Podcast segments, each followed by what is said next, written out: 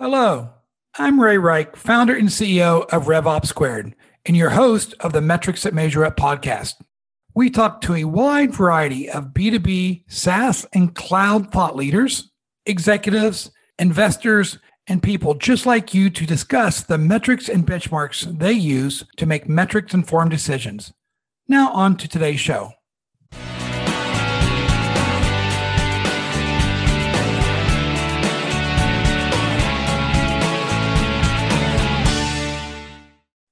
Welcome to today's episode of the Metrics That Measure Up podcast. We are joined by Guy Yalif, the founder and CEO of Telemise and a former colleague of mine many years ago. So today we'll be covering three main topic areas with Guy. First, the evolution of website personalization. Second, the metrics behind conversion optimization. And third, going beyond website conversion to customer and revenue optimization. Guy, please take a moment to give a brief overview of your background to becoming a guest on the Metrics That Measure Up podcast. It all began 20 years ago when I worked with this amazing guy named Ray Reich. It's great to reconnect, Ray. Very happy to be spending time together. Brief background, I used to design airplanes for a living, and now I'm a kid at a candy store every time I fly. I then spent 10 years as a product guy, 10 years as a marketer, and then was privileged to found Intellimize with two friends I've known for 19 years. And as a business, we intelligently optimize websites. We personalize them for each unique visitor in the moment to create high converting websites that drive revenue. Okay, well, first of all, I didn't know that you designed airplanes. So I guess that is why Intellimize is flying so high right now. But now that I'm done with my dad joke, yeah, we did meet back in 2002 in a, by the way, we didn't call it SaaS back then, but it was a multi-tenant hosted application sold via an annual subscription at QRS, Quick Response Services. But before that, I had been part of the first generation of marketing automation software, even before Marketo. And one of the first inventors of Marketo was Don Peppers. And Don Peppers and his partner coined a phrase and wrote a book. This is 1994, Guy, called One-to-One Marketing. And many first-generation marketing automation platforms try to achieve that one-to-one relationship in a digital manner. So 20-plus years later, why are we still talking about trying to achieve web personalization on a one-to-one basis? Don is a legend, and boy, have we been talking about, oh, this is the year of one-to-one marketing forever.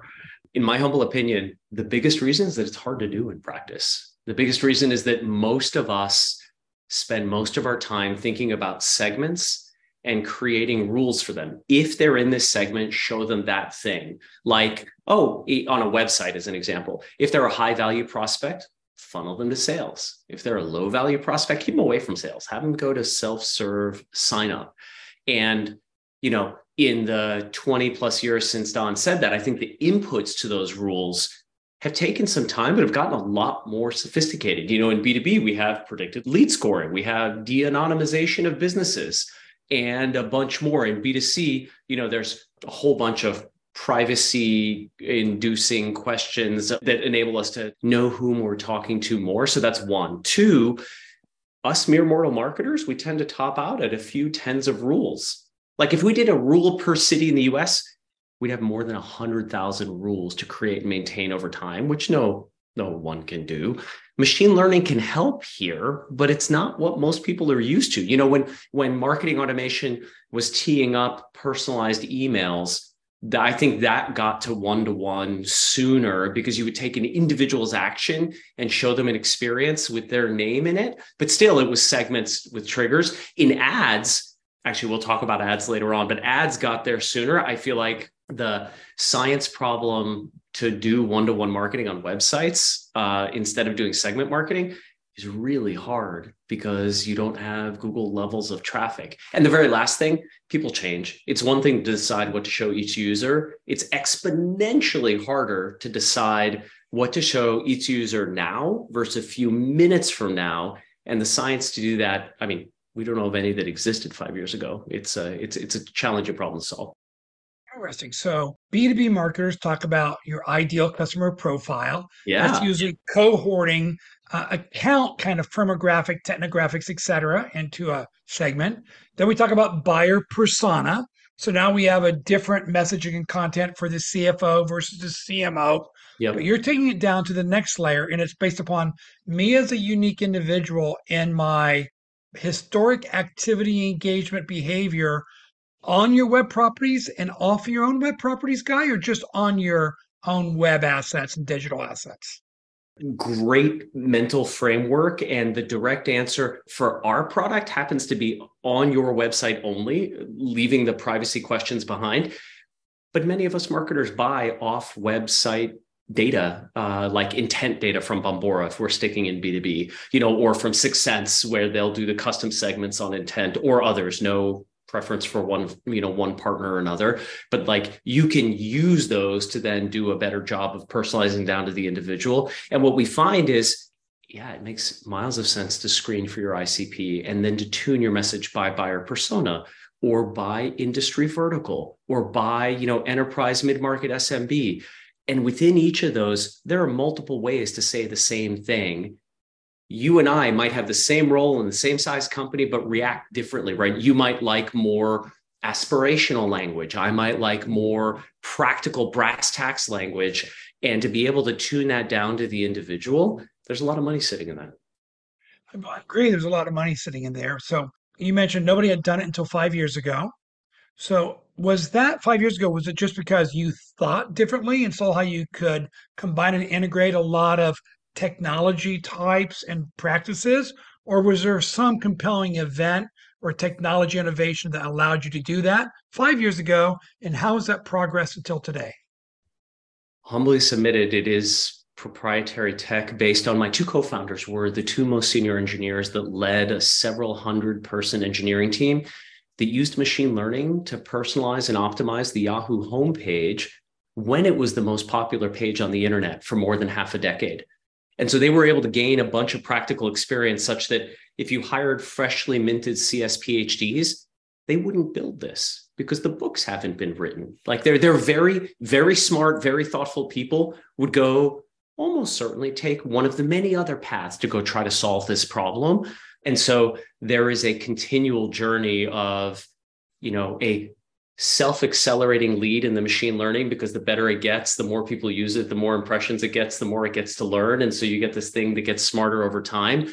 And you asked about the progress, solving the problem of what to show each person right now is a really different problem for a low traffic, two steps to fill out a form B2B site than it is for a high traffic, convoluted journey of, 15 steps e-commerce site. Right, there's sort of different problem spaces to go solve, and we've invested a lot in being able to meet the need in each. It's interesting. We always talk, or not always, but recently as B2B marketers, what lessons can we draw from the B2C and e-commerce sites? So are there some B2C brands that do a really good job of personalizing that party of one experience? The really easy ones to point to are, Amazon and Netflix, and they have huge teams of data scientists doing maybe similar things to what we're doing, maybe different, but most companies don't have that. And so to be able to deploy that easily, to go meet each one of your prospects where they are, to go recognize, they are early funnel, mid funnel, late funnel. They are, to your point, a different persona, a different industry, and tune for each one, that we have seen be really, really impactful. Another thing that consumer companies are good at doing that I think can be very instructive for B2B companies is, they'll run promos. And if they use traditional optimization techniques like A/B testing, typically the promo's over by the time you get an answer.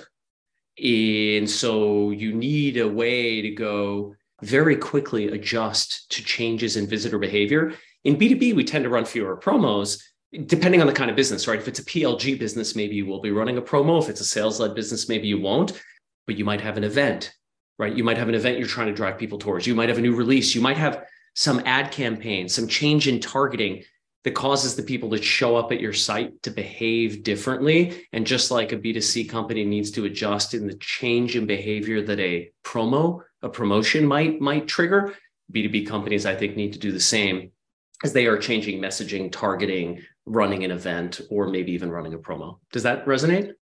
It does, but I'm going to dig down or double click on a couple things here. So you talked about A/B testing. I still remember 15 years ago, we were talking about multivariate testing. So you had, five components of a web page, and you tried a different image on the top right, or you moved it to the bottom left. So what you're talking about, though, goes beyond just real quick testing. This is actually on the fly, dynamically rendering a digital asset based upon everything I know about you. Not a test. It's truly in production.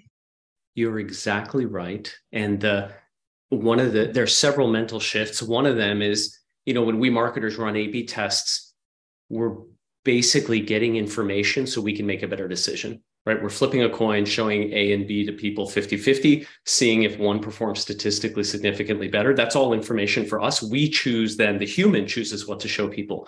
To your point, Ray, this is a machine saying, given everything I know about Ray showing up to this site, I may not know it's Ray, but all these attributes of this person showing up and all the ideas the marketer had to move somebody further through their funnel, what's the best combination of those ideas to show? And the machine is choosing based on what other people have reacted well to. And so it's really your visitors choosing for future visitors what will be shown and a machine listening to that. And does this go, we all talk about top of funnel, mid funnel, but it's really where you're at in the customer journey, right? Or buyer journey.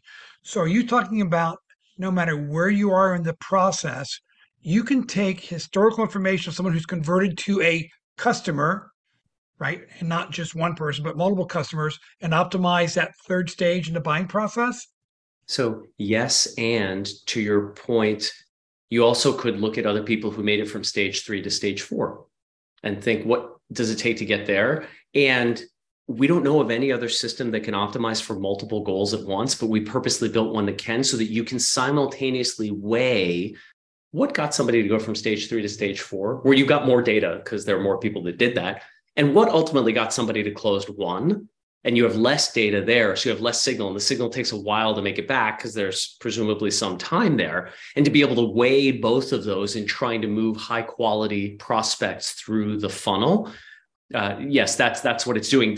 You can think about it like, do you remember smart display ads where when they came out and they were like, hey, like travel was a great example for that. They were like mix and match headline and image of someplace you could go and offer, and the ad system would mix and match those in what felt like a multivariate way, but it wasn't true multivariate because it wasn't equally distributing traffic. And it would show the good ones more, the bad ones less, and figure out the right combo. Now imagine that same mental model applied to a website. Interesting. So one of the things you talked about, though, was going all the way to, I think you call it continuous conversion or constant conversion. Continuous conversion. You nailed it. Yeah. So in B2B, because most of our listening audience are B2B, they want to know, okay, what were all the signals that said, oh, this became a closed customer, not even closed customer, at the right size of contract value, maybe even the SaaS industry, it's retention and growth. So are you able to actually ingest all that kind of information from the CRM and use that to help inform dynamically what you're presenting to someone at the top of the funnel? We can. We intentionally built a system that can ingest any data it can see. You could, for example, turnkey, decide, hey, I'm going to move this Marketo data in and use that. Oh, this is my high value prospect list. This is my, named account list, or here's the industry these companies are in. And then we will see, are there correlations there? Is there incremental predictive value there? Right. We will look at all of that data along with everything else we can see, like, time of day, day of week, which has implications for mindset, device type, location. If they came from an ad or an email, how many of us will put sort of tracking parameters, UTM parameters, so we can understand our own analytics? We'll automatically parse all those and, gain insight into all the targeting that went into it. Had they been on the site before, the kinds of things that they've done, and see which one of those correlate with moving from step 3 to step 4, moving from step 3 to closed 1, to continue the previous metaphor, and use that to figure out what's the right thing to show someone. So now we've got this beautiful experience for the user based upon where I'm at in a process. You optimize my experience, of course, looking at optimizing conversion rates to a paying customer.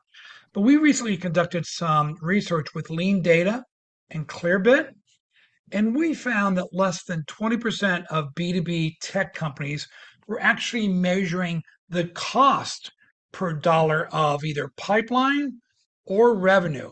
And we know what the macroeconomic reality is in 2023. Should go all the way to looking at how do I optimize for cost per conversion? If that data is visible, yes, you can feed in. Hey, you can. It automatically does it already by channel, so you can know, was this paid search, paid social, organic search, organic social, email, direct nav, recirculation, and so on. If you can then feed in, hey, this is how much that ad costs, that can be used. And to the excellent research you did with Clearbit and Lean Data, you know, on the one hand, you're like, wait a minute, how could 80% of marketers not be doing this? And on the other hand, as a B2B marketer, my experience is that like this is harder to put together than it sounds, which shouldn't be an excuse, but it's often the reality. I mean, measuring CAC and CAC payback are so important for SaaS businesses in particular, so that you don't accidentally grow too fast and you know, burn too quickly. And yet it, I must admit, 20% is lower than I thought it would be, but it would have surprised me if it was more than 50. Yeah, no, it was 18% was the exact number. Wow. And this was a population of about 490, so it wasn't huge, but it had statistical significance.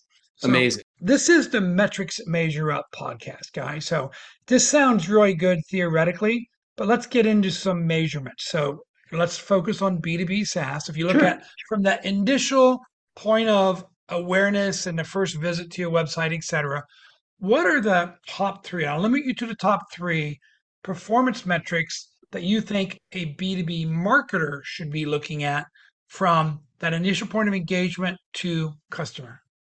So as someone who was a B2B marketer and now CEO, the things that are top of mind for me, one, leads or pipeline generated. Ideally, it's pipeline, but you know, you can simplify that to looking at leads if the spread in ACV and contract value is sort of tight.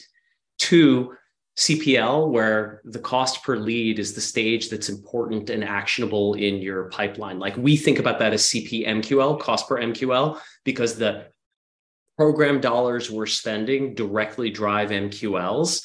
Once you get past MQL, there's sales activity in there. And so we're like, wait, did we generate MQLs at the right cost? And I'm assuming the quality was high. If not, then you measure a whole bunch of other things.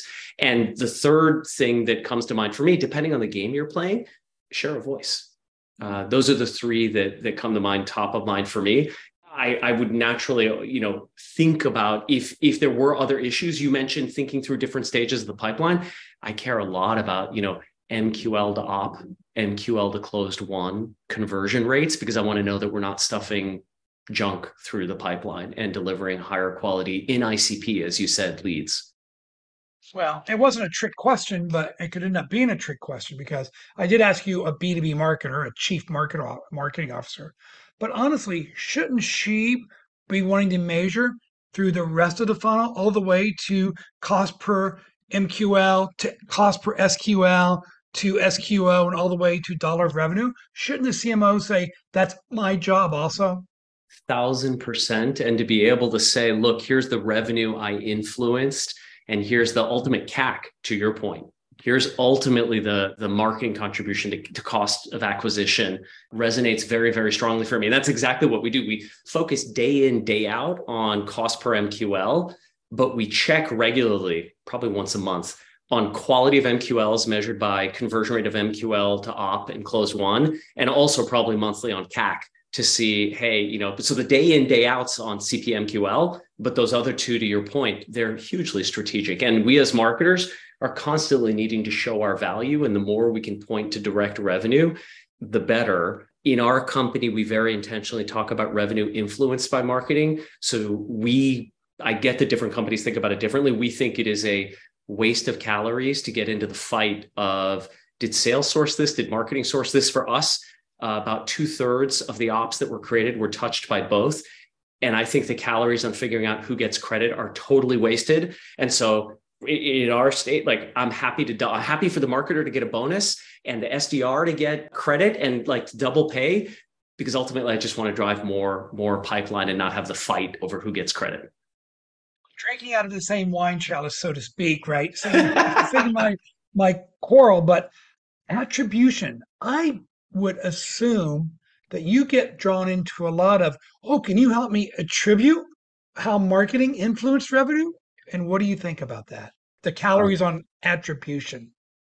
I do think marketing being able to represent its value is hugely important for, all of us as marketers.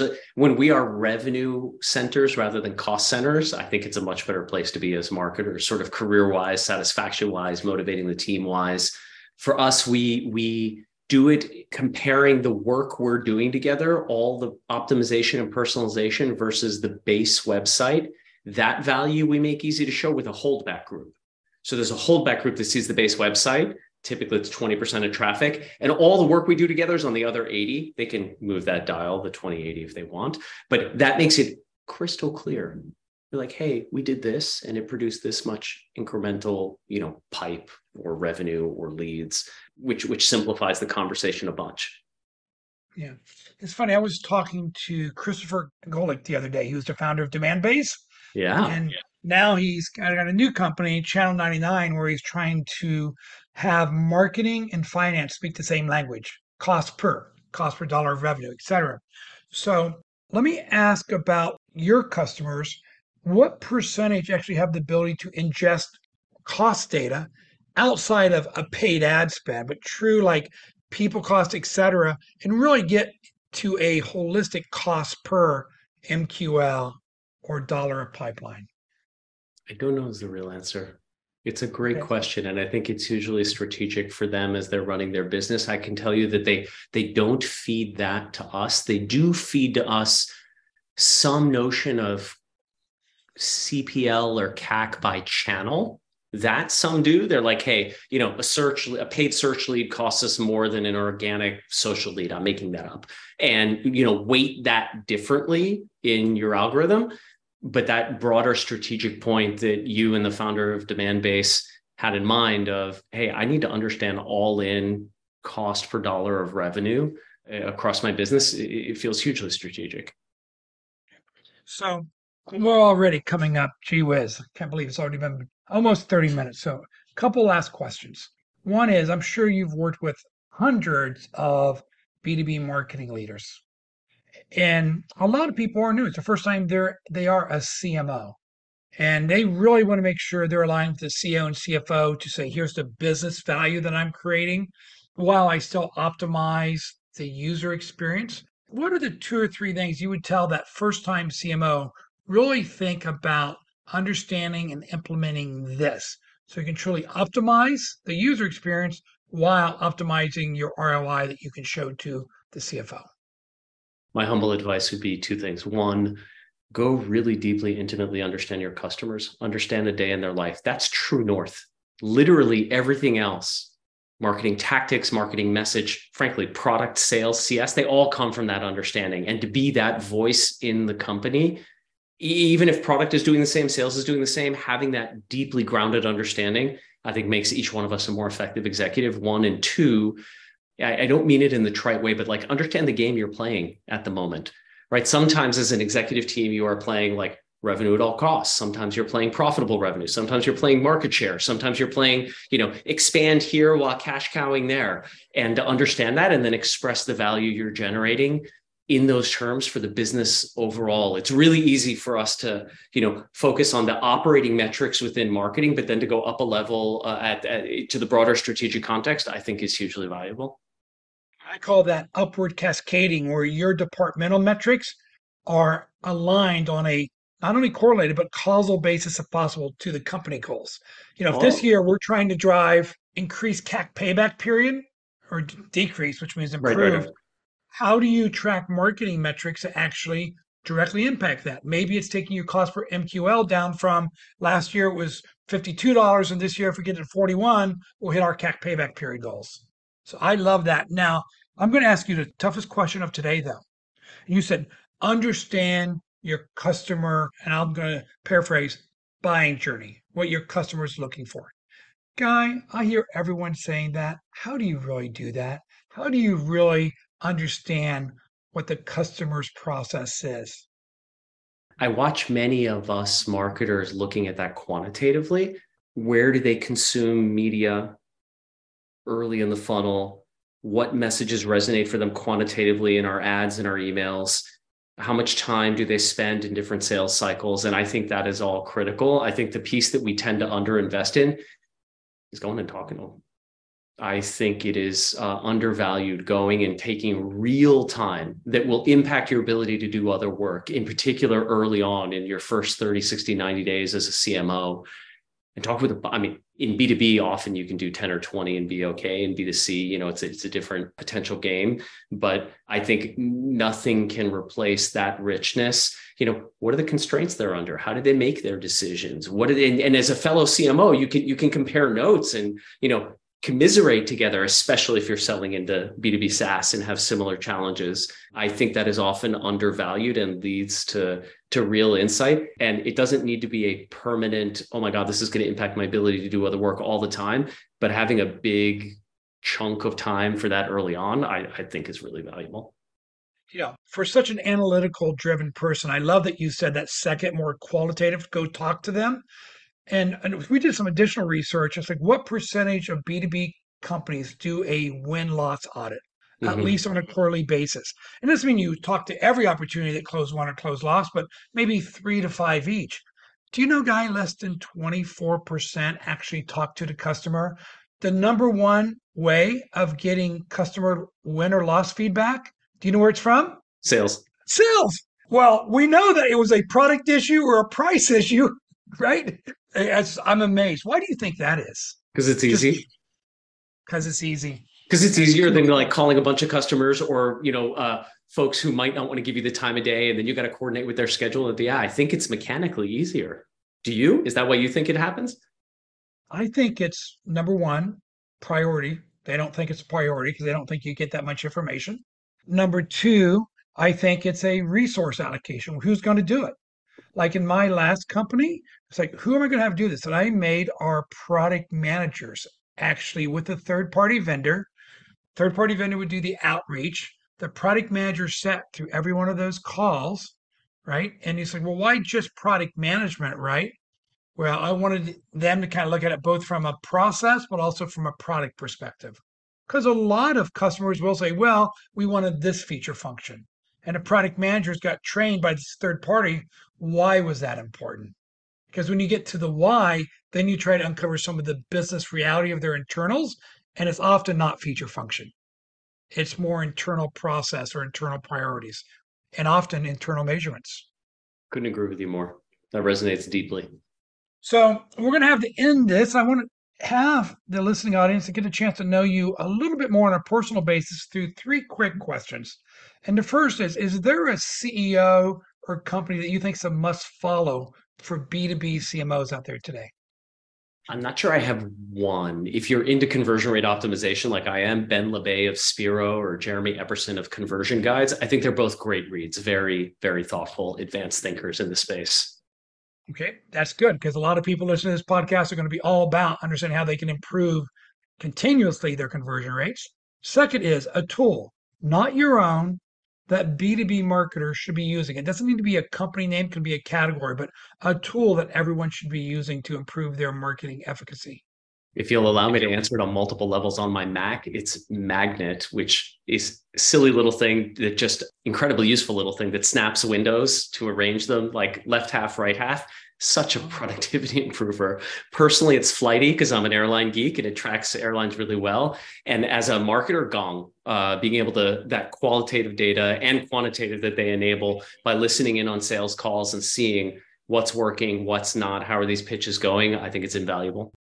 That's interesting. The other thing I've heard a lot of companies, we had Amit Bendoff, the founder of Gong, on the podcast a few months ago, and he said a lot of product teams are also using Gong now to get feedback from the customers when they're doing a quarterly business review, etc. It's just amazing the type of insights you get. So that's a good one. And then the last one, you've had a varied career, right? Starting in the airline kind of industry. What would you tell a very recent college graduate who says, I want to be Guy Yalif, I want to found my own B2B SaaS company someday? What advice would you give them in their early career? Similar to the new CMO, perhaps counterintuitively, go understand your customers.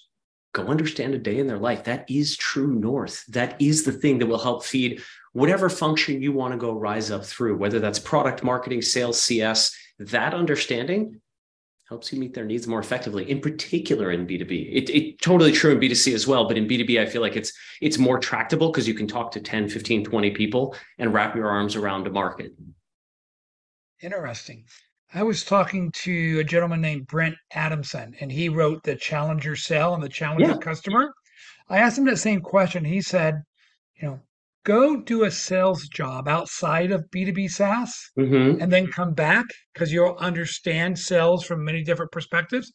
I think the same thing as a marketer. What if you were early career, a marketer in the airline industry or in the CPG industry, understand what the real challenges and goals are, and then go create a SaaS company that solves those challenges?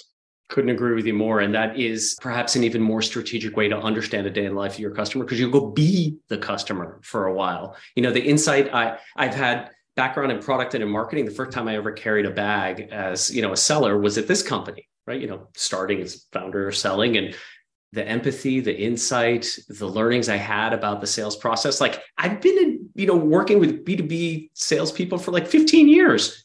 And then walking in their shoes was still a whole nother level of insight. So your suggestion lands super well with me. Great.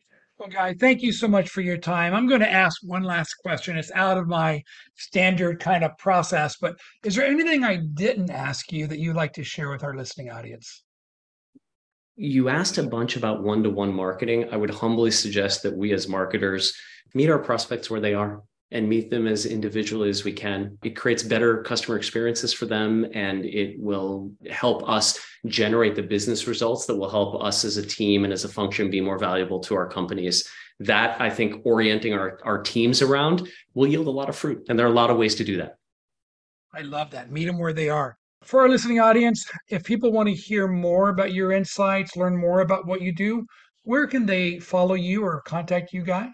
On LinkedIn, I post a bunch at, my name is Guy Yalif, Y-A-L-I-F, and we post a bunch on our website, Intellimize.com as well.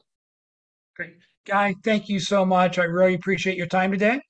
Ray, it was a pleasure reconnecting. I really enjoyed the conversation. Thanks for having me on the show. No worries. Thank you. And to our listening audience, if you're enjoying the quality of the guests like Guy Yalif and the content we're covering, oh my gosh, one-to-one continuous conversion optimization, it would mean the world to us to go ahead and subscribe to the Metrics to Measure Up podcast in your favorite app. Go ahead and give us that 5-star rating because it helps amplify the people who can gain benefit from our guests and the content. Thank you, everyone. Thank you, Guy. Thank you for listening to today's Metrics to Measure Up podcast. If you would like to learn more about B2B SaaS metrics and benchmarks, please visit RevOpsSquared.com.